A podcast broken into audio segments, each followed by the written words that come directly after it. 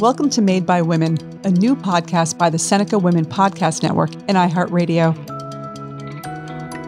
At a moment when businesses face some of the biggest challenges in recent history, we bring you inspiring stories, practical insights, and shared learnings to help you successfully navigate in today's environment. Every Thursday, Made by Women will showcase the experiences of legendary women entrepreneurs fierce up and comers, and everyday women who found success their own way. Consider this your real world MBA, designed for the new now. I'm Kim Azzarelli, and thanks so much for joining us today. Like every other industry these days, fashion is going through a major upheaval. Tech combined with coronavirus has upended the way people shop. And at the forefront of this change is Stephanie Crespin, Stephanie is the founder and CEO of Reflaunt, a tech company that enables customers of high end fashion to resell their purchases and to do it through the brand they bought it from. It's a seamless take on what's known as circular fashion, the notion that clothing should be recycled and resold. The goal of circular fashion is to cut down on manufacturing waste and keep garments out of the landfill. Now, Reflaunt has won acclaim for its innovative approach to the circular economy and this year, Stephanie was honored by Springboard Enterprises and Accenture as one of the women who are transforming industries. Enjoy my conversation with Stephanie Crespin, founder and CEO of Reflaunt. Thanks so much for joining us today. Thank you, Kim, for having me. We love your company. We think it's an incredible idea. Can you tell us what Reflaunt does and why you started it? So Reflaunt uh, basically sits between the brands and retailers and the secondary market. Secondary market today is is booming, right? Uh, we've seen RealReal IPO. Uh, we're seeing now there's news that Poshmark will might IPO, ThredUp might IPO, and it's really has it has become basically the way that uh, consumers shop.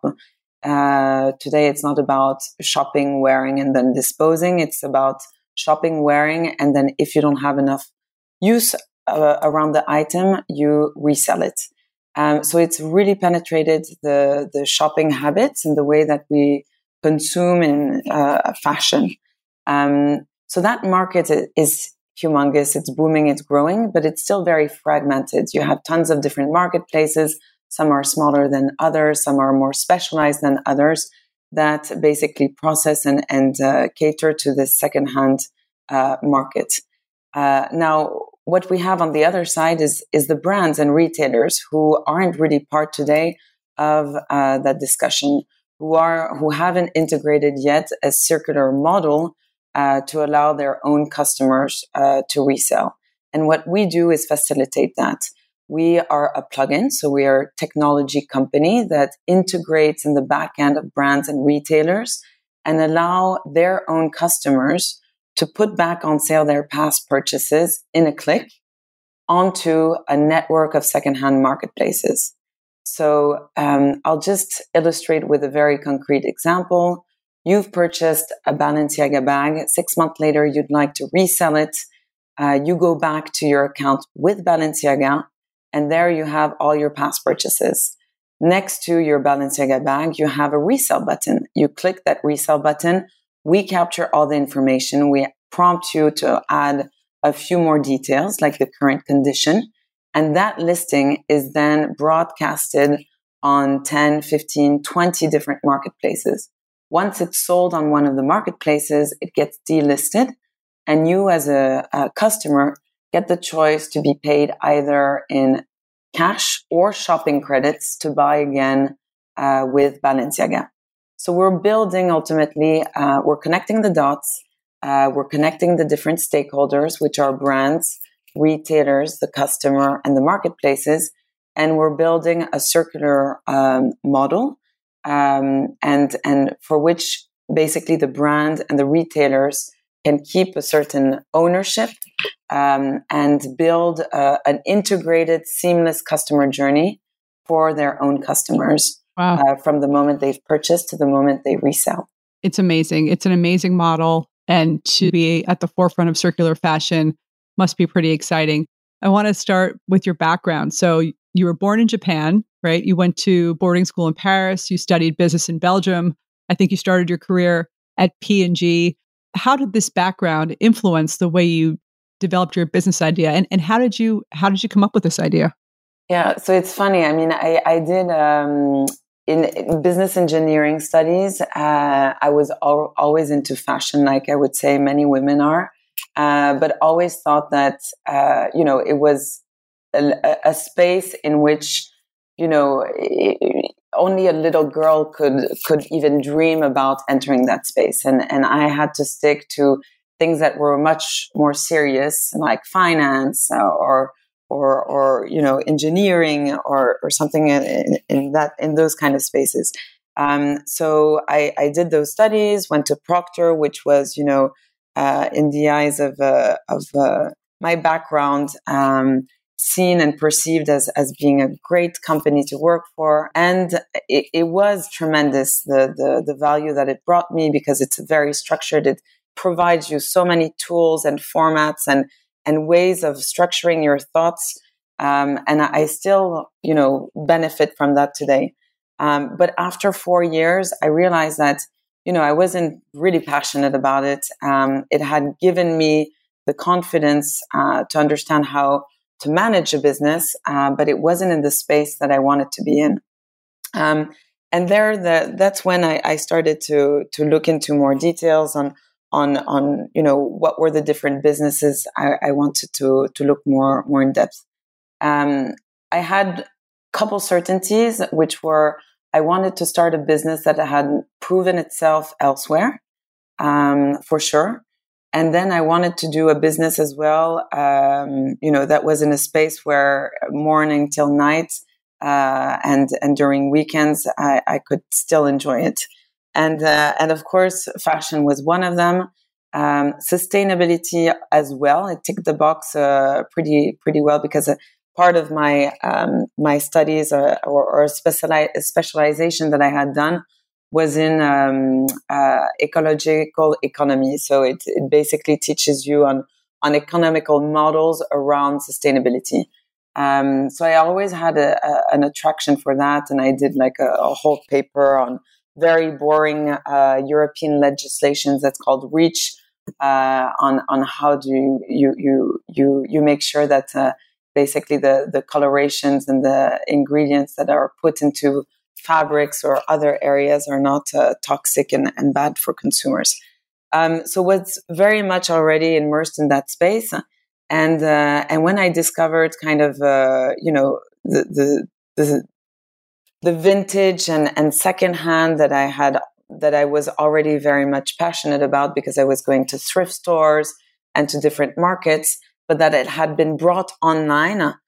That to me was wow, the aha moment, right? And there I thought, this is amazing. This is the new way to shop. This is the future.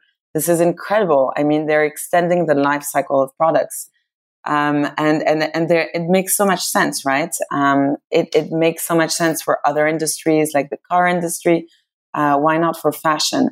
And by the way, you know that was a few years back, but it only accelerated, and and you see this kind of shared economy as well that that has boomed and that has applied itself to uh, to to you know the home industry, so and to hotel industry with Airbnb to um, the mobility with Uber, uh, fashion, why would it be an exception? So yeah, that's uh, that's a bit how I arrived in, in in that space. And so I started my first company that was in Reflaunt, which is called Style Tribute, still exists today.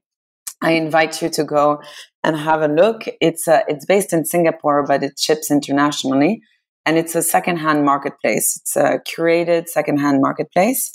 Um, and so, uh, out of my experience building my first venture and in this first marketplace, I was kind of faced with the main challenges that I would say many of these marketplaces are faced with, uh, which are one, uh, you know, you you need to you have a dual kind of cost and acquisition cost, which is uh, the the acquisition of your supply and of your sellers, and then the acquisition of your buyers, uh, which it makes it twice as complicated as a normal fashion retailer because um, it's not as if you could, you know, uh, buy more of this assortment when it sells really well or buy less of that assortment when it doesn't. Uh, you're kind of, you know, um, victim of, of, not victim, but uh, very dependent on uh, what the sellers come and bring you with the assortment, even though you can uh, narrow it down uh, depending on your criteria. Anyway, so you had you have the assortment with this, which is a challenge. You have the authentication, which is a challenge, and then once you're a marketplace that processes each single unit, like Style Tribute or RealReal, you have the whole operational issues, um, which is you know that single unit that you need to photograph, describe. Um, you know, it goes through a lengthy supply chain before it's it's being sold, and once it's sold, it's done. You start from scratch for the next unit. Um, so looking at all the challenges I had, I was wondering, man, how can I get my hands on more supply? And the obvious solution was basically getting uh, closer to brands and working closer with brands and retailers. And that's where basically Reflaunt kind of emerged uh, and everything made sense, right? Because if you connect the dots and you integrate, um, not only are you able to reduce dramatically on the operational cost because they're doing all that that hard work, right? They're shooting all the pictures of their products that they're putting on their websites. Um, they're um, describing that item. They're, um, you know, putting the size, the material. So the whole listing basically already exists and all that effort is already done.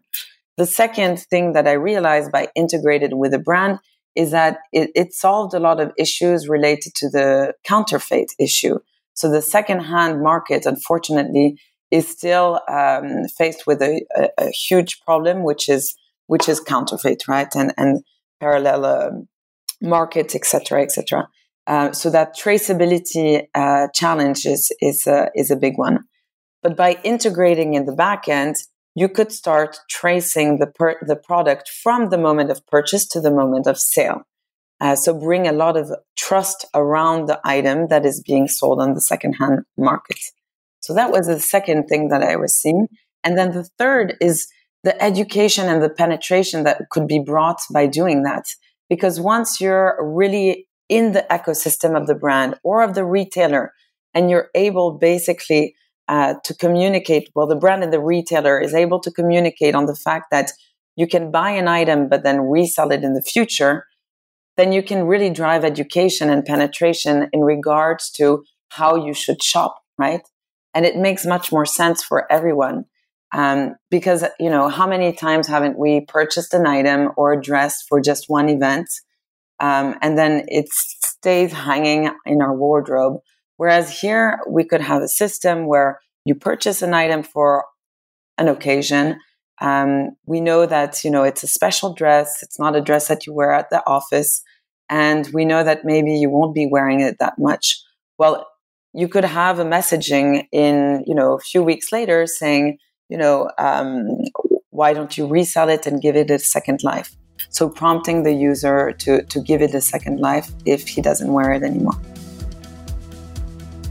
We'll be back with Seneca's Made by Women after this short break.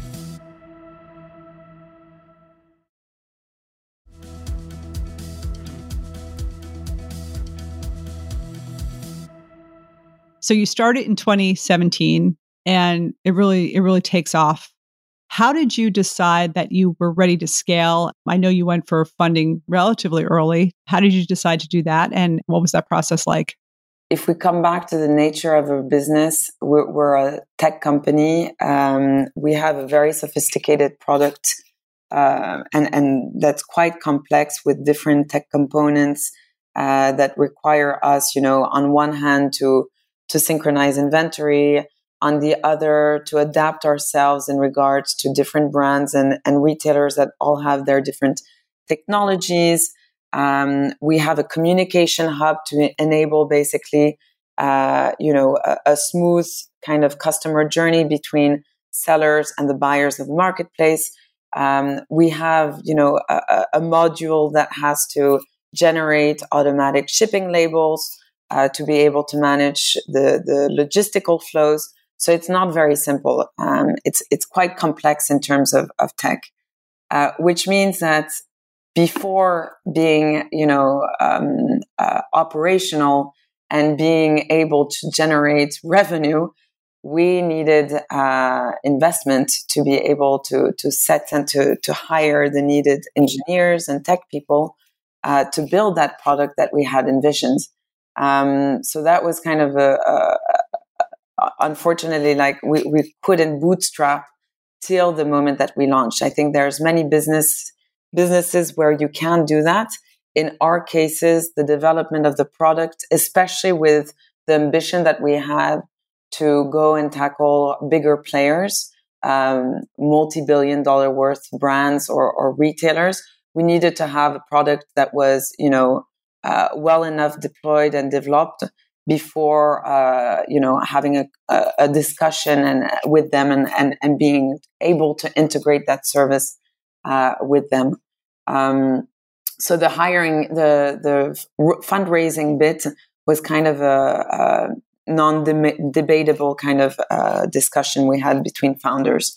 Um, so then the the second question was how to do it, uh, among which kind of investors, and there we decided to bring on board more strategic investors that could help us uh, not only do the right introductions, but also had the experience in the industry to make us un- to to help us understand uh, basically how these corporations and how these brands would perceive a solution like ours uh, and help us more on the the sales kind of funnel. So we brought in uh, the CEO of Balenciaga, um, Cédric Charbit, who who has been really amazing. Um, we brought in Giovanna Battaglia, which is now uh, the creative director at, at Swarovski. Um, we brought in at later stage uh, the CEO of Bluebell, um, which is a company that uh, is leading the distribution of luxury goods in Asia. So it's a number of people basically in the space.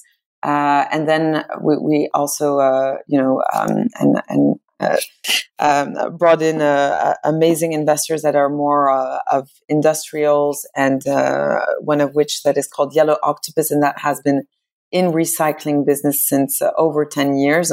And uh, and that is very familiar with the whole circular kind of models and and and business models and businesses. So that's a really really i think interesting and important strategy which is bringing people from the industry that you're trying to frankly disrupt in to help you serve them in the best way possible and if i can add it also brings enormous credibility to the financial market i mean where you will be raising maybe at a later stage to have these people believe in you and having an, having them on board invested uh, br- brings a, a, green signal to the market, right? Because let's be honest, um, you know, venture capitalists don't always know uh, what you're talking about and and uh, know the, the market well enough to understand that there's a real need of uh, of that particular solution, especially when it's disrupting and um, there's no real other business cases out there. So having basically the green light and um, you know the, the, the validation of the industry itself and of the clients is a huge uh, of a huge value and and brings a lot of trust around the, your your solution. So starting a business is never easy, and starting a tech driven business that's disrupting an entire industry is definitely not easy. I'm sure it hasn't been a straight path. What challenges have you faced early on and how did you cope with those? Wow, so many challenges. I mean, it's been eight years of uh, of challenges and hurdles. Um, so I, I think, I mean, the main challenge when I started as entrepreneur is, you know, you go from a big corporate, at least in my case, big corporate where you have a certain specialization to an environment in which you need to do everything from A to Z and where you need to learn again, right? Because um, you know you need to have skill sets that are that that has such a wide range uh, that of course you're you're not good at everything and you don't cover everything. Uh, but you need to learn those, and I think that was the main main challenges at the beginning, where I was in my kitchen, you know, uh, trying to to learn some basic sense of coding because I was working with some developers in India and uh, and then um, you know, there there was so many things that were going wrong, and there was miscommunications and things like that. To the moment where um, you know, we did our first collections and I had to learn how to do graphic, not graphic di- design, but right. editing of the products myself uh, to be able to teach another intern that's, you know, was gracefully coming uh, to, to, to work for me for free just because she wanted to be part of the journey. Uh, to accounting, I mean, I think that's one of the biggest challenges at first is, is really having to tap into so many different skill sets uh, the second is loneliness. Um, I felt I was very, very lonely and, and felt that, um, you know, it, it, was hard being a, a, single founder for my first venture. Uh, that's why, as well, in, in my second venture, I decided very early on to, to bring in my co founders. And it, it changes everything, basically, to be able to, to share that journey with others. Um, so I think that was my second uh, biggest challenge. And then the third was uh, fundraising. I feel it's it's uh, it's a very particular space I, and, and and requires particular skill sets. I feel um, it's still very dominated by uh, by men, um, which you know uh, I, am not saying it's uh, it it made up the the challenge as such, but uh, for me it was uh, it was still you know different ways of looking at the business, especially being in the fashion industry, having sometimes to explain um, to to stakeholders who who didn't have that passion or or that same sense of uh, of need. Uh, it was more difficult to convince than uh, if I was talking to to female uh, investors. Um, so that was that was I would say uh, my, my, my third biggest uh, challenge, and then the the final one if i had i mean because i could go on and on and i i, I feel that i need to cut um, uh, cut short. Uh, the final one is is is for me the the res- the human resource the, so the team management um, you know making sure everyone is motivated in these extremely challenging uh, environment and situation and context. Uh, i think that was that was very challenging as well is is uh, is uh, is making sure that um, everyone is working their butts off because that's the only way to survive. But at the same time, being able to maintain uh, that energy and that motivation and that passion, uh, because or else uh, it's not possible to to you know to to succeed in, in in spending hours on that business. Well, you've named so many challenges that we hear from entrepreneurs. It's really great to hear an honest assessment of what it's like because obviously entrepreneurship can be glamorized and there's so many positives, but it's good to go in eyes wide open. yeah, definitely. So, you participated in Springboard Enterprises. So, speaking of connecting to a network, um, and an ecosystem that can really help women entrepreneurs in particular. Yes. And you were recently recognized by Springboard. How have you been involved with Springboard and why has this been important to, to you and Reflaunt? Well, uh, the, the first thing is, that I mean, we were lucky enough to be able to, to be in New York all together physically and to spend that week together. Uh, and then to be followed very closely uh, by our peers and uh, our mentors. So I think that was, for me at least, uh, on a personal level, extremely valuable. I mean, it's still something that we do today. We we meet up on a weekly basis to to discuss basically our main challenges and there's a really it's a strong community where we help each other and we share what works what doesn't. We we encourage each other. Uh, so i think that if i had to cite one thing that really uh, was helpful was this creation of community. And what's great is that it lives on beyond the incubating uh, time that we had uh, physically at, at springboard. So we meet up on a, a, weekly basis and share our challenges and our success.